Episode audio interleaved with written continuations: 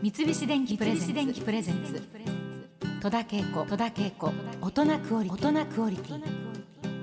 早速今日のスペシャルゲストをご紹介いたしましょう。我らがひでちゃんちゃんひでです。中山秀幸さんです。どうもよろしくお願いします。お世話になります。私のひでちゃんのはい。初めて会った時の印象って、うん。あの AB ブラザーズの時からもちろん知ってるし、うん。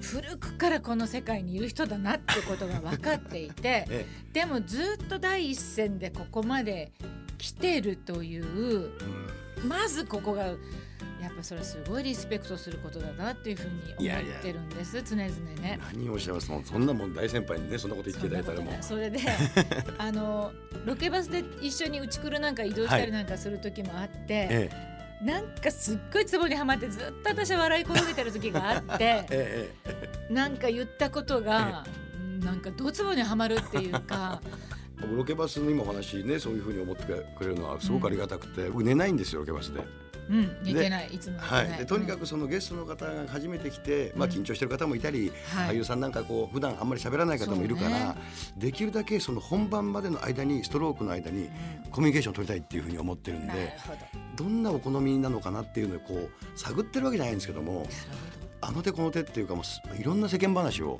うん。振ったりなんかこへー。うしてるのは、まあ、もう18年うちくりやらせてもらってますけども、うんもうこの姿勢だけは変えてないんですよね。ちゃんとそういう思いがあってロケバスの中は。だから歴代その本当に飯島愛ちゃんから始まって久保純子ちゃん、今しょこたんがやってくれてますけども、えーみんなだから僕がずっと話してるんで、非常に寝づらいって言って。い やいや私はでもそれすごいなと思って、うん。そこでしか聞けないことが、うん。ああったりとかそしたらそれを入り口に何かか話が変わったりとかができるんで、うん。すごい要素がロケバスにはあるなっていつも思ってるんですよ。ね、さあそんなひでちゃんとはい。私は、あの共に中学時代は体操部だったという。え、佐藤さん体操部なんですか？私はね小学校の時からやって中学入って県大の前に辞めたんですけれども、はいはい。まあ体操部なんですよ。機械体操部？あ、僕機械体操あです。そうね。機械体操部なんですよ。そのもともと野球やって少年野球やってたんですよ。はい。で、まあ中学ぐらいからもう芸能界をこう目指し出してましてはっきり。早いですねでもう、うん。爆中の一つもできといた方がいいだろうと。なるほど。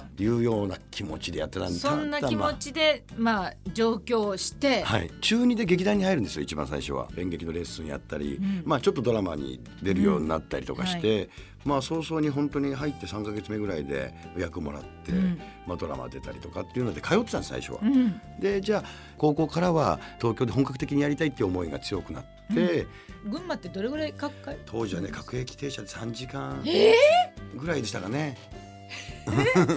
やる気満々ですねそれは。いだやってもう。もうとにかく好きで好きでなんとかっていう。に、で、まあ、今思うと怖いんですけどうん、だから大手プロダクションに入って、はい。えーデビューをお控えての状況じゃないんですよ。その同じ状況のままただ東京に来ただけなんですよ。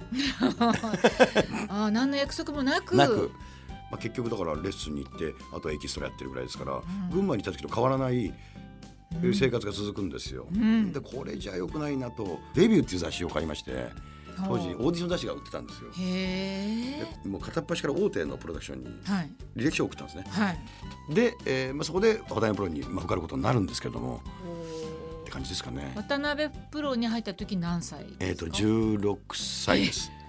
ちょうどねあのキッカー君がデビューして年なんですけど、うんうん。えーモニカで、はい。で第二のキッカー工事募集っていうのがあって、うん。まあ、一応歌で入ったんですね。あそれなんかで見たことある。うんうん知ってる知ってる知ってる。うん、歌をうん、送って、そうだってひでちゃん歌うまいもんね。いやいやうまくいやうまいはないんですけど。うまいうまいとにかくテレビ出たいマルチにやりたいっていうのがあったんで、うんうんうん。まあ、そのオーディション要項に歌を3曲入れてくれっていうのがあったんで、まあ、その歌を録音普通にラジカセで当時ね。うん。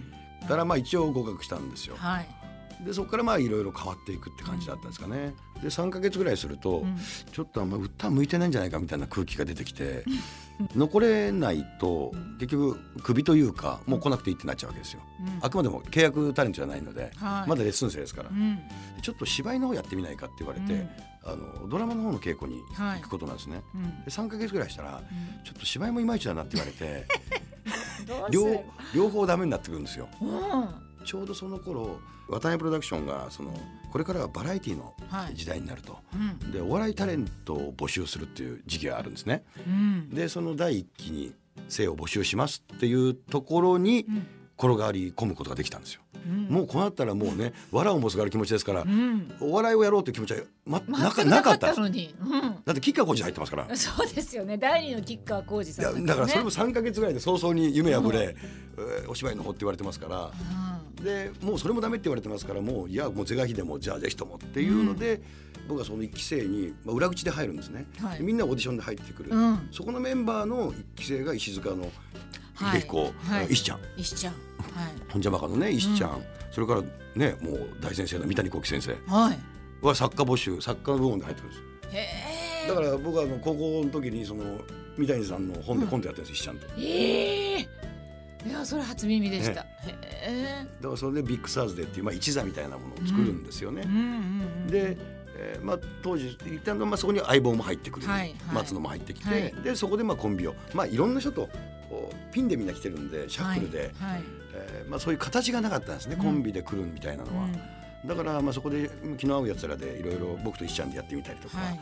えー相方とやってみたりとか、うん。いろんなことやってみて、でそれぞれコンビになっていったって感じなんですかね。そうなんだ、ええ。そういうことがあってエビブラザーズができて、はい。ま85年の4月にはもう、えー当時小坂さんの司会の「いただきます。あはい」あれにレギュラーで出てた出てた。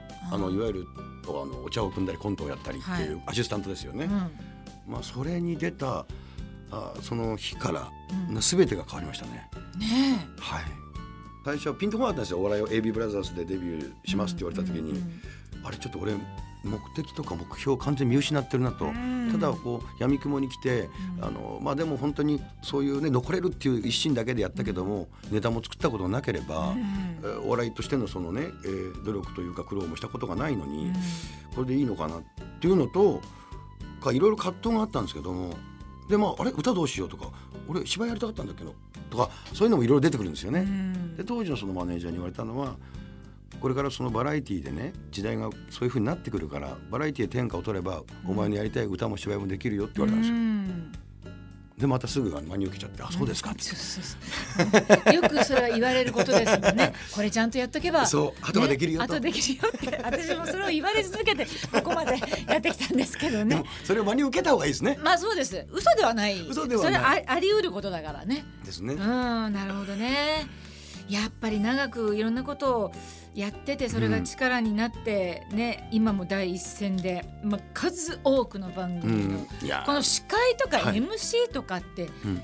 一番最初に始めた頃の時期のままただから自分はそこっていう新しいところに行く感じはどうだったですか、あのみんなこう MC をやりたいっていう若手の子が最初に言うじゃないですか、はい。コンビを組んで何やりたいって MC やりたいって言うんですよこれすごく不思議で僕らは僕もこれ MC やったのは苦肉の策なんですね、うん。いわゆるコンビとして、えーやってたんですけどもやっぱり、えーなかなか続かなくて、うん。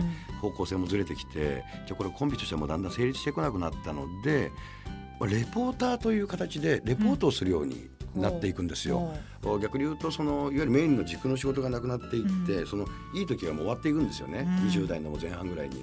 その時に、まあ、いろんな番組の、えーレポーターであったりとか、そういうのをやらせてもらって今度レポートが評価されるとえースタジオに出れるんですね。でスタジオから振ってレポートを、はい。で自分のそのコーナーみたいなのがうん。できていくっていうそれがじゃあ今度コーナー MC やってみないか、ん。いや今度はアシスタントやってみないか、うん。いやセンターやってみないかっていうふうにこうなってったって感じなんですね。なんかその時代を記憶にあんまりないからやっぱりそういうのあって MC のスタイルっていうなかっ、てるんですね。えーだからどうしても司会やりたいっていうことではなくて、うんうん逆に言うと仕事がなかったから、うん。あのそっち側でん今までやったことないところをやろうと、うん。こういうふうになっていった。えー。結果がまあそういう MC みたいなスタイルになっていったって感じですかね。いやでも改めて聞くとやっぱりそこからこうやめようと思うこともなく、うん。常に。どういう形であれやっぱりこの世界で仕事をしてるってことが一番大事。い。やそこも私とすごいやっぱりちょっと似てもうねあうの、ん、でね他のことでお金を儲けてしまったらいけないっていうことで、えそれ以外のことは全くやらなかったですね。うん。三菱電機プレゼンツ。戸田恵子。戸田恵子。大人クオリティ